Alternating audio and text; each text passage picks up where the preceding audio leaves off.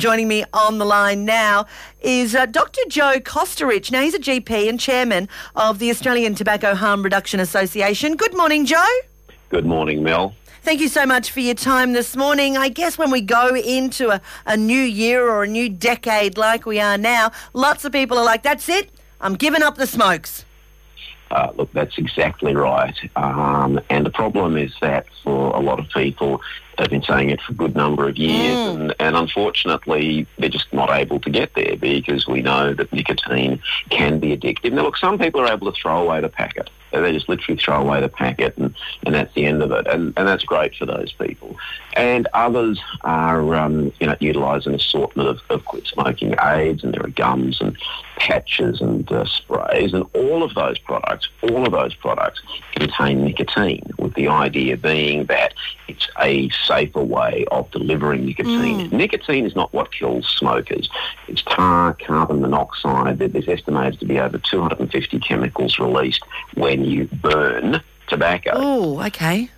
Now, when you don't burn tobacco and you just provide nicotine, and this is, you know, as mentioned, what happens in um, you know, chewing gums, patches, and, and sprays, and the same as in vape devices, then you know, people are doing far, far less harm to themselves. When you say far, far less harm, there is still some harm? Well, the estimates, and this has come from the uh, from the UK government, and they've done this twice. Their estimate is that vaping is at least ninety five percent less harmful than smoking. Right. Um, now, look, getting out of bed potentially is, is harmful. Yes. Um, so I don't think anything, you know, like like water's good for you, but if there's too much, you drown. Mm. So, no, I don't, you know, and, and certainly nobody who who doesn't smoke should take up vaping. Vaping is a way for smokers to either get themselves off nicotine completely, we find a lot of smokers do that, or at the very least to go to an option which is 95% less harmful. So that really is, is the whole concept of vaping in a nutshell. Interestingly, Australia has the highest, the highest per stick cost of cigarettes in the world. And yet in the UK and the US and other jurisdictions where vaping and, and other forms of, of uh, what are called electronic nicotine delivery are available, um, their rates of smoking are falling faster than ours. Our, our rates of smoking have not fallen uh, since about 2013-14.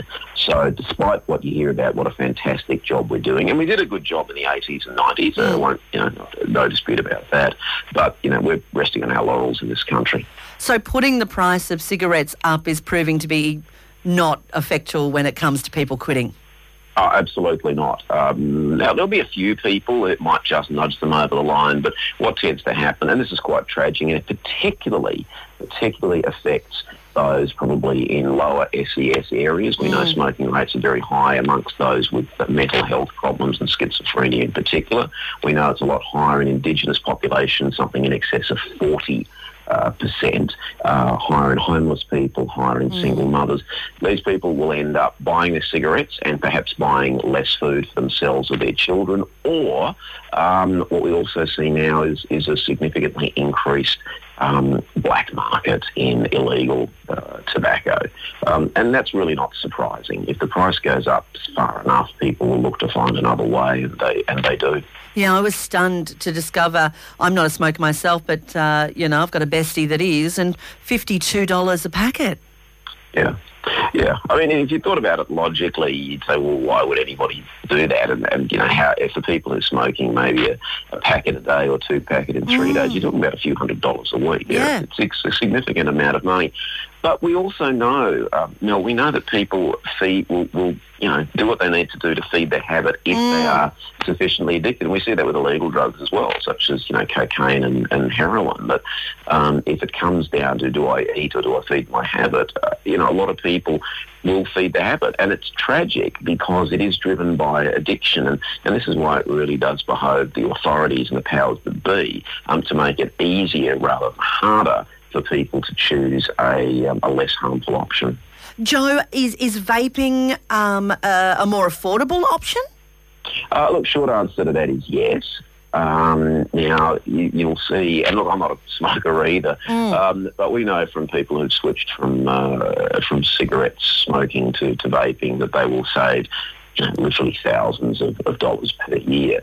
Um, now, the problem at the moment is that it's quite basically illegal with one exception. Now, people can import nicotine liquid for their own personal use mm. if they have a prescription from a doctor. But a lot of people don't know that, and a lot of doctors don't know that. Right. Um, there are a couple of websites that I want to mention any um, that people can go to which offer a turnkey solution, and they're often domiciled now in New Zealand because New Zealand has legalised vaping, and not only have they legalised it like they've done in the UK, they're actually promoting it to uh, to smokers to say, well, this is a way to um, to quit.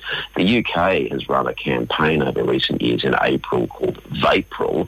Um, once again, to encourage smokers to get off cigarettes and go across to, to vaping.